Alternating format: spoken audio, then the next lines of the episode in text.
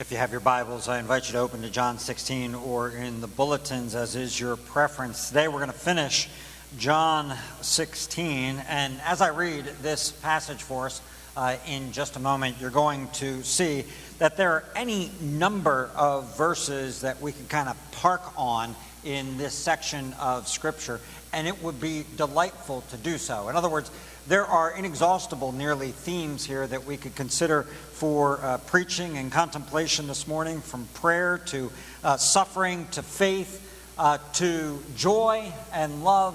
All of them and peace are found in the text that is before us this morning. There's no way I could do justice to them all. And so I've chosen this morning to focus on the phrase that begins our reading. It really begins this concluding section of the farewell discourse of Jesus our Lord. And that phrase that we'll focus on this morning is a little while. Grass withers and the flower fades, but the word of our God shall endure forever. It will never fade. Let's hear this portion of God's word then. A little while, and you will see me no longer. And again, a little while, and you will see me. So some of his disciples said to one another, What is this that he says to us? A little while, and you will not see me. And again, a little while, and you will see me. And because I'm going to the Father. So they were saying, What does he mean by a little while? We do not know what he is talking about.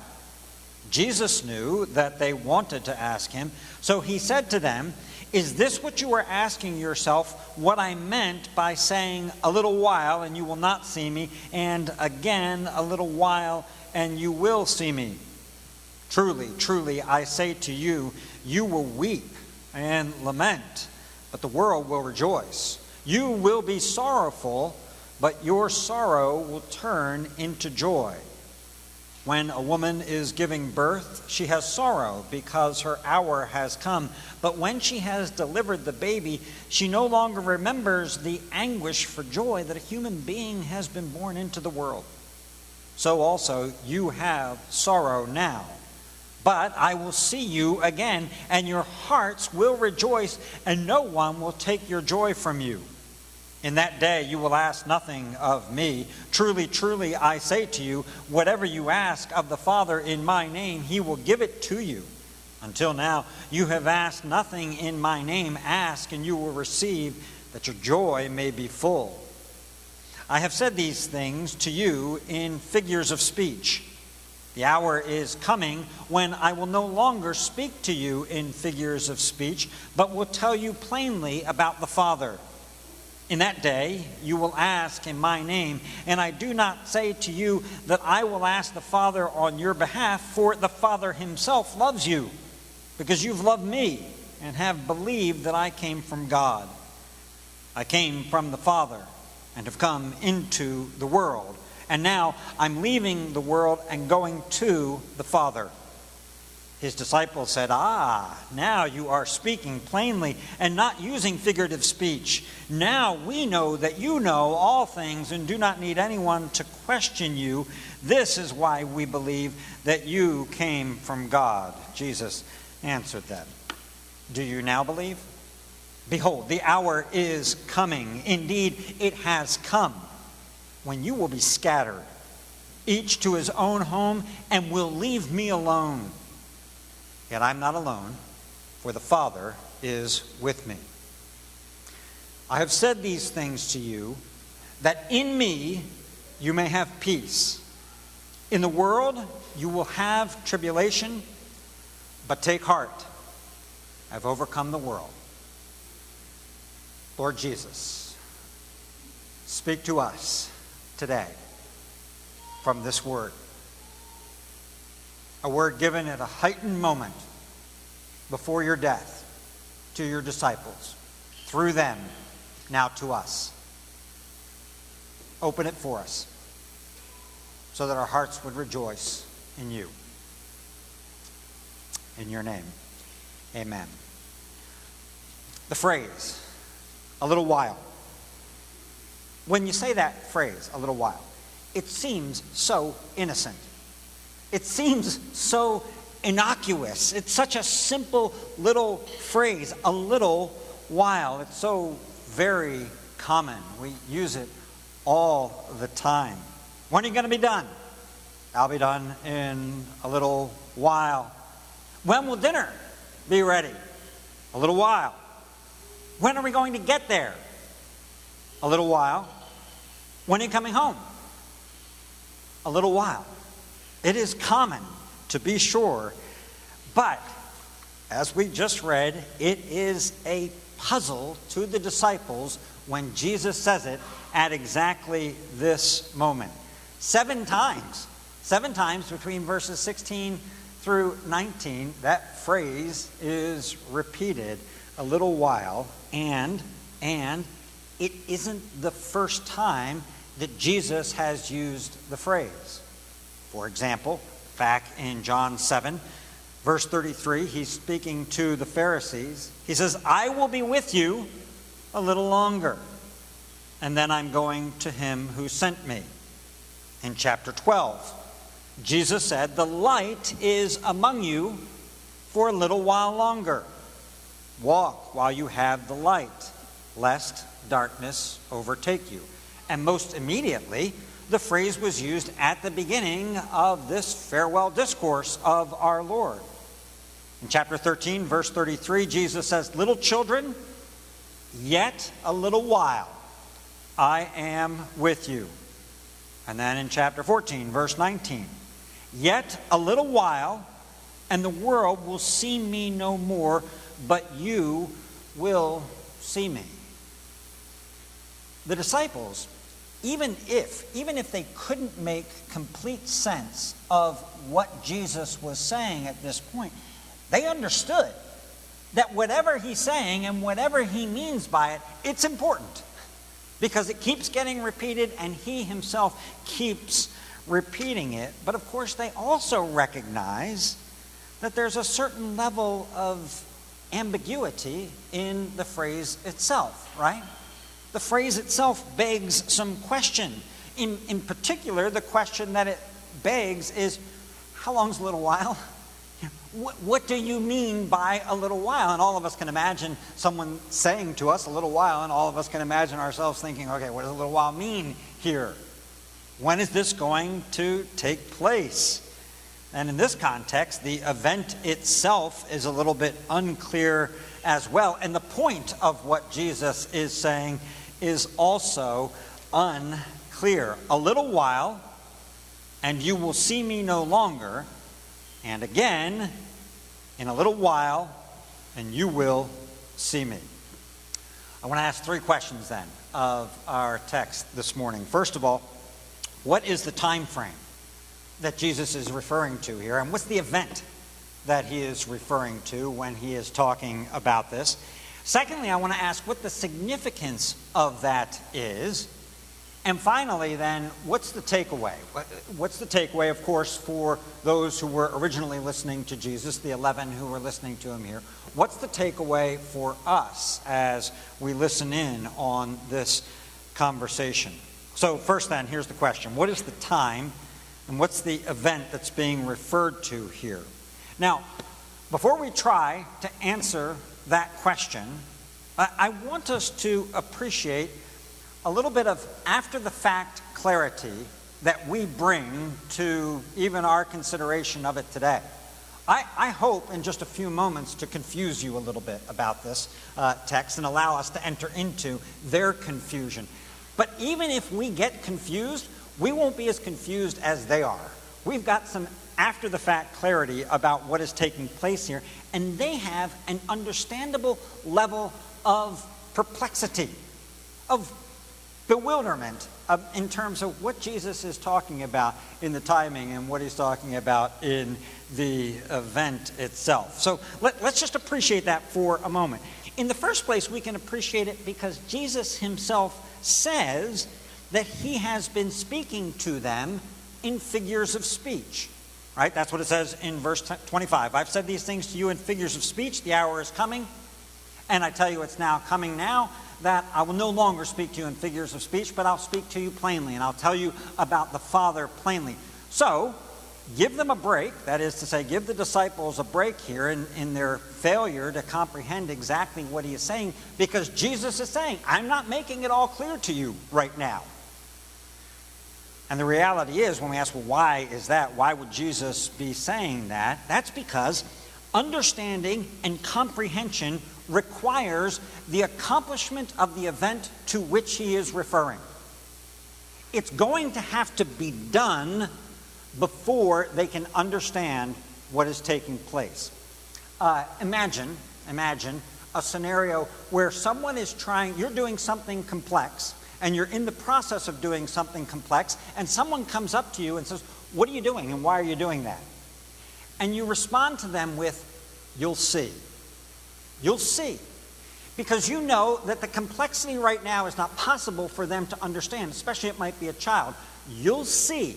And, and that's a little bit of what is going on here as well. There's something that is about to happen that is so incomprehensible to them right now that we need to get beyond the event so that he can explain. Just like you'll see.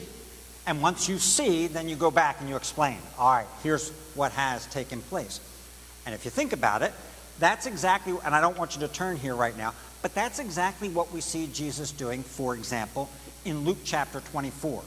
Luke chapter 24 contains, of course, the resurrection and the disciples who are on the road to Emmaus. And as they're on the road to Emmaus, Jesus is explaining to them all the things that there are to know and understand from the scriptures about the Messiah.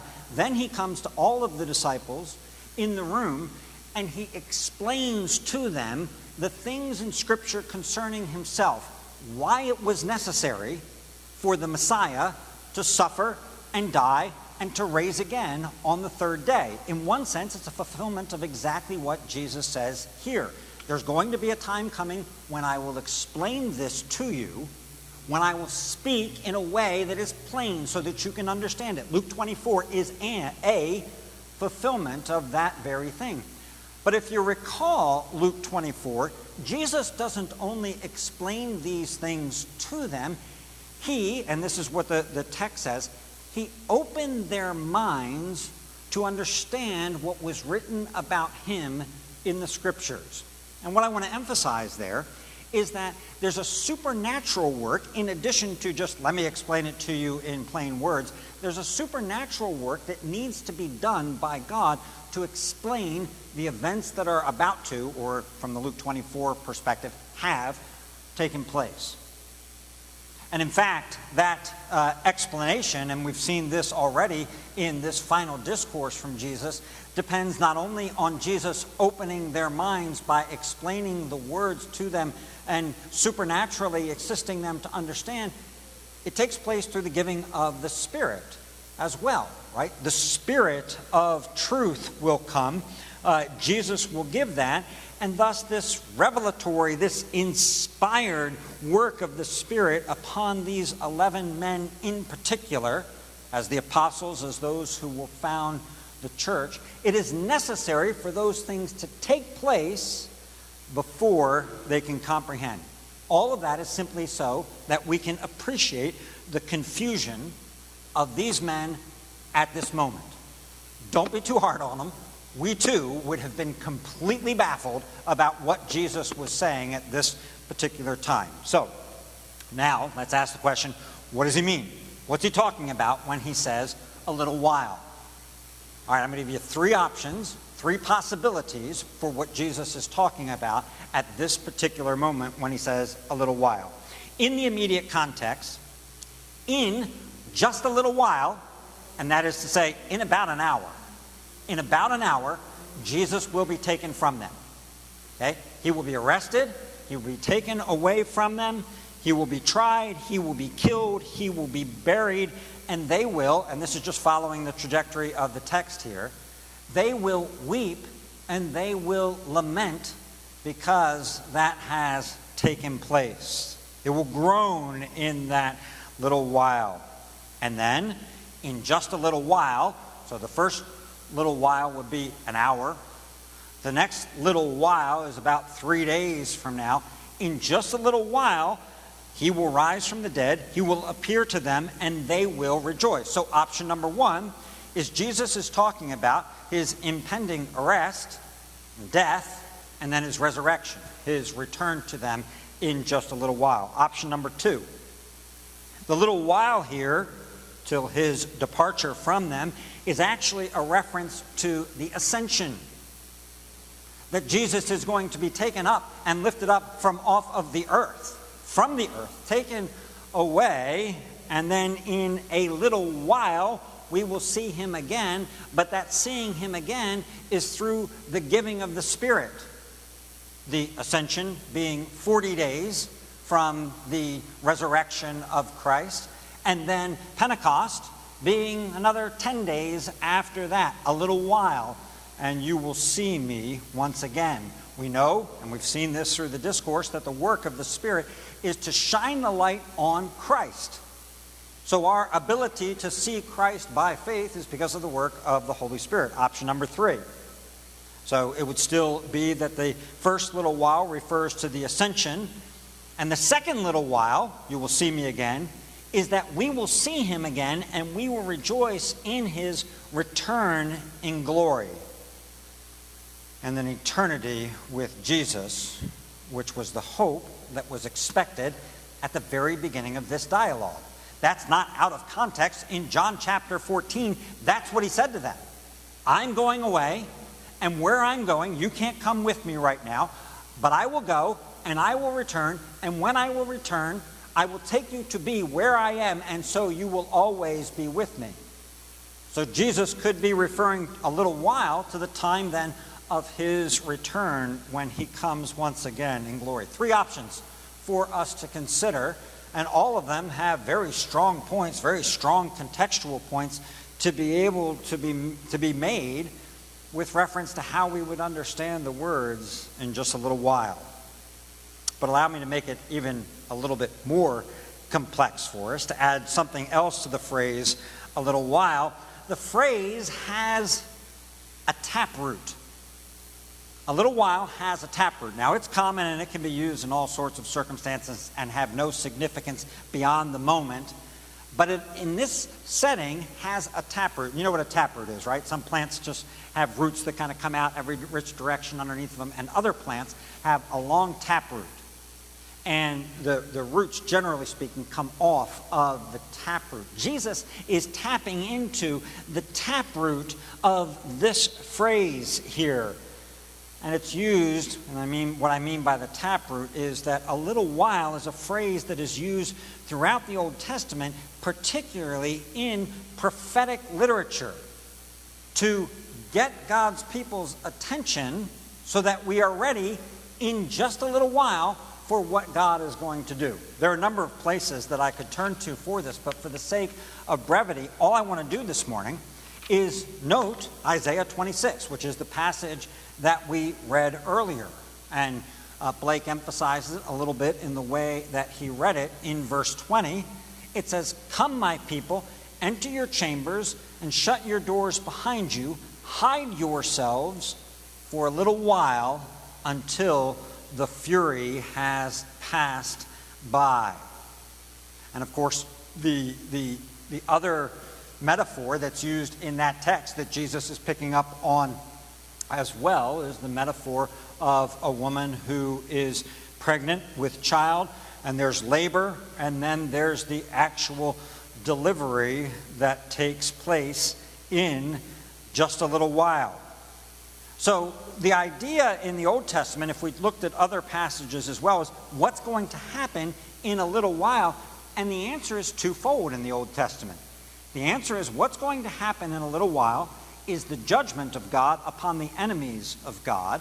And what's going to happen in just a little while is the salvation of the people of God. And in particular, in Isaiah 26, it's the salvation of the people of God in the form of resurrection that's going to happen in just a little while.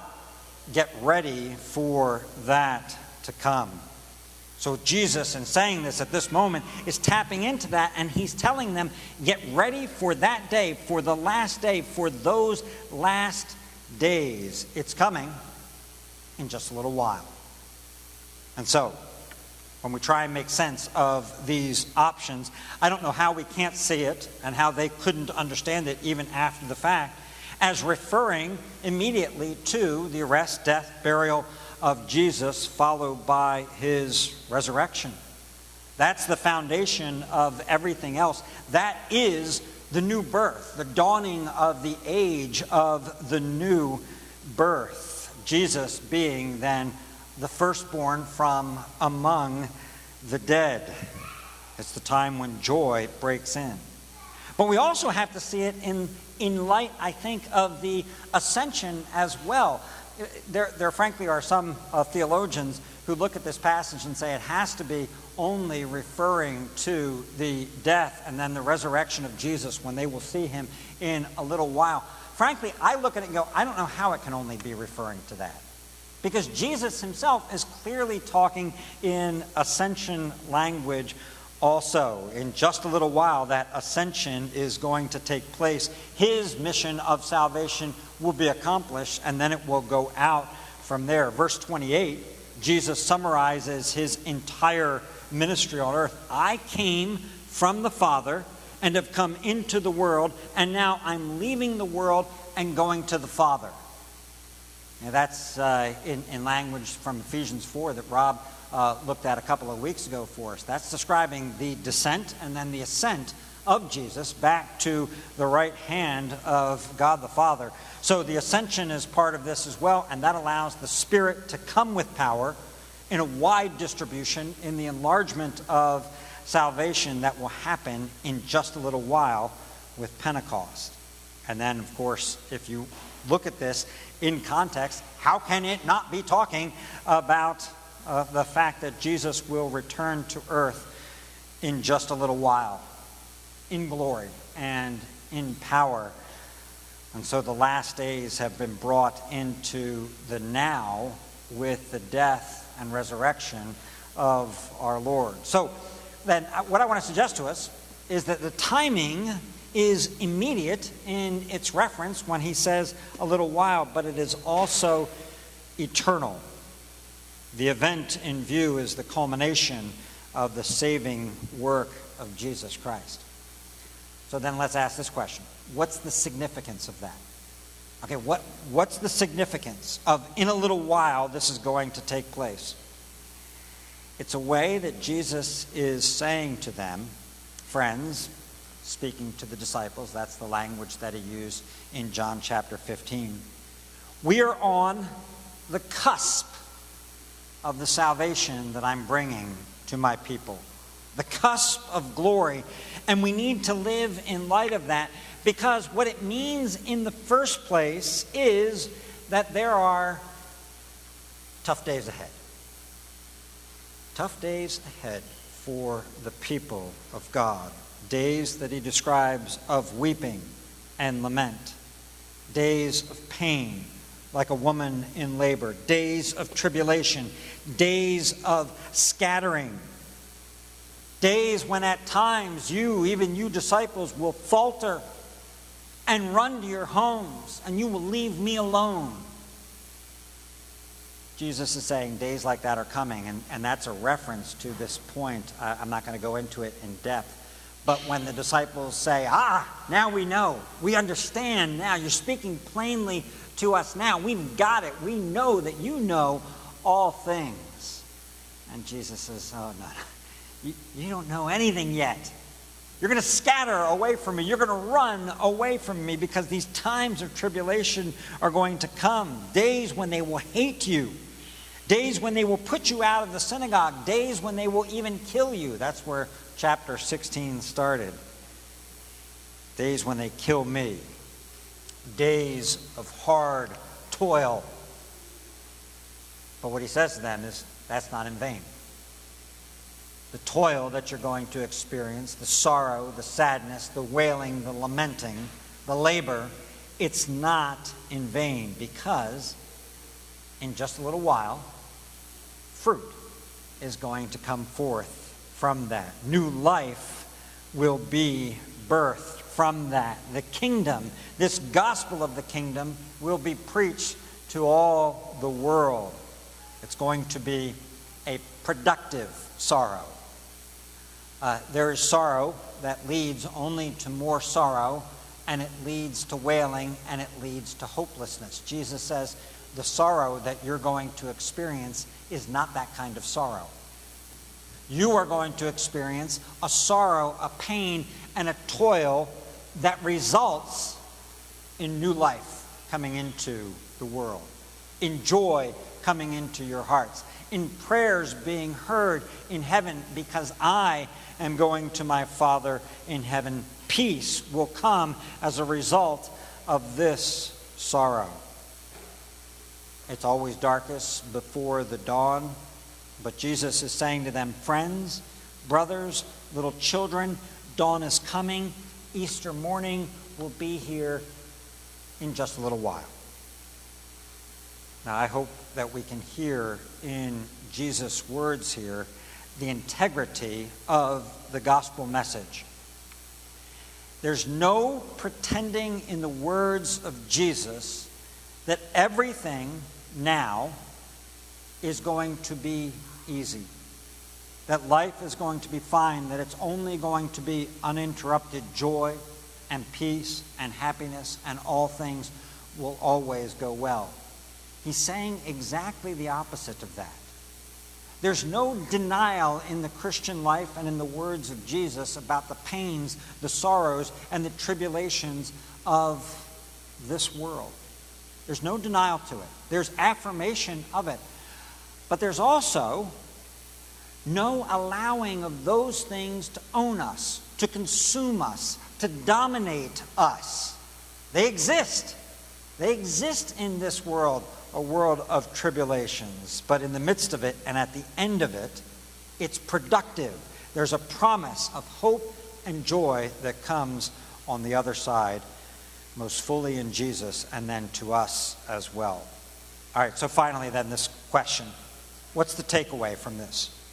What's the takeaway? In this world, here's the takeaway every single generation of the followers of Yahweh are called to live in the time frame of just a little while.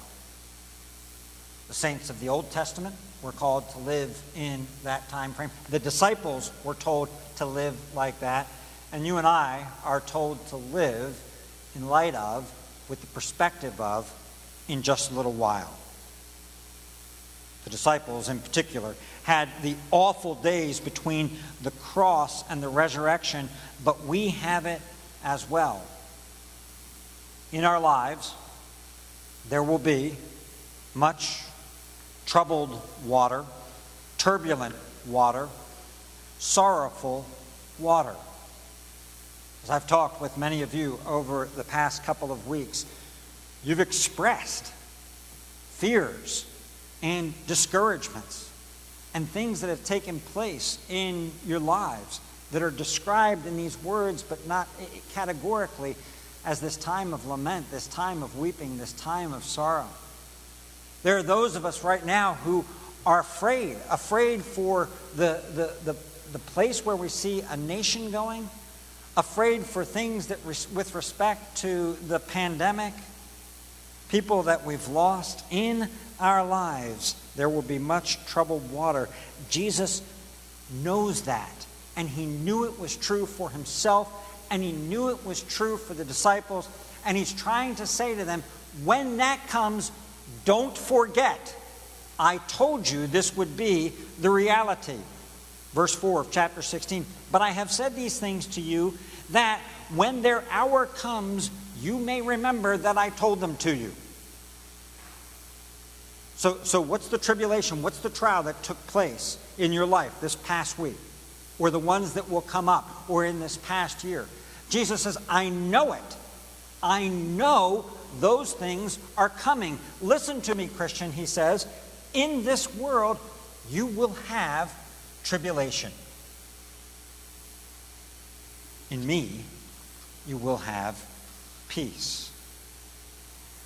Listen to the way the writer of the book of Hebrews addresses this to people This is from chapter 10, starting at verse 32.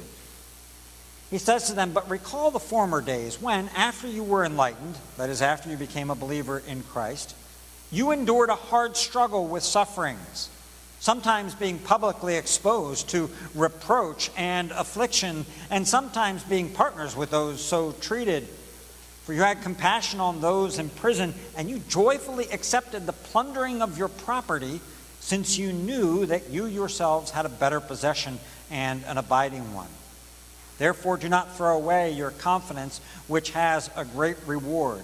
For you have need of endurance, so that when you have done the will of God, you may receive what is promised. So he's talking about them when, listen, you became believers, and your life was not easy. They were plundering your property, people were suffering. And then he quotes this so that they get the point. For yet a little while, and the coming one will come and will not delay. But my righteous one shall live by faith, and if he shrinks back, my soul has no pleasure in him. But we are not of those who shrink back and are destroyed, but are of those who have faith and preserve their souls. He's quoting Habakkuk.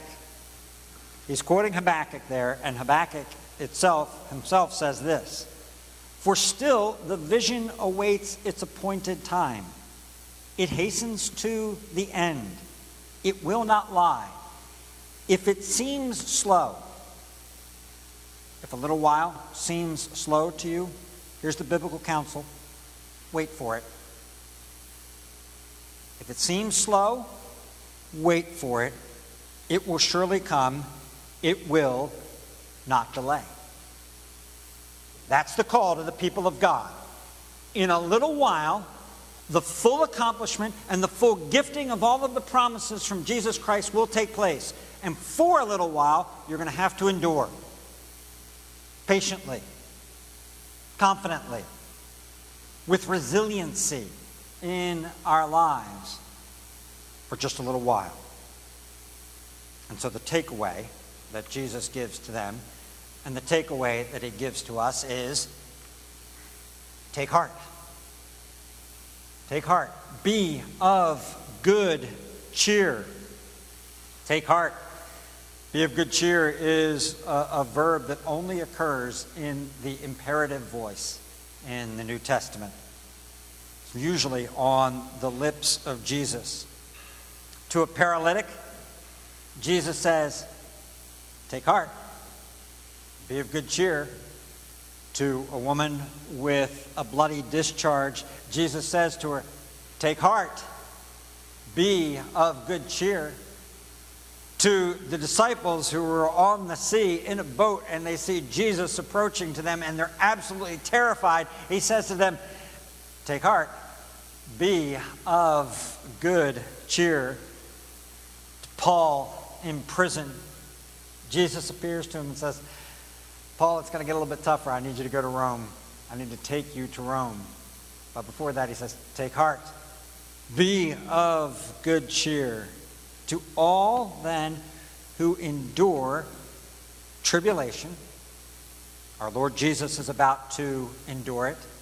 These men who were his followers are about to endure it.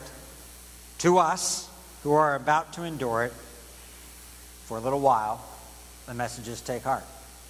I have overcome the world. Lord, help us to do that. Uh, these words may be complex in the time frame, but we recognize the victory that you have achieved on the cross. And we know that our lives now in this world are shaped by the cross. And we know the reality that in this world we will have tribulation. But in the perspective of eternity, it's just for a little while. And even now, peace and joy have broken in. And so we pray that you would help us as your people to take heart, knowing that you have overcome the world. Lord, be with us to that end. We pray in your name. Amen.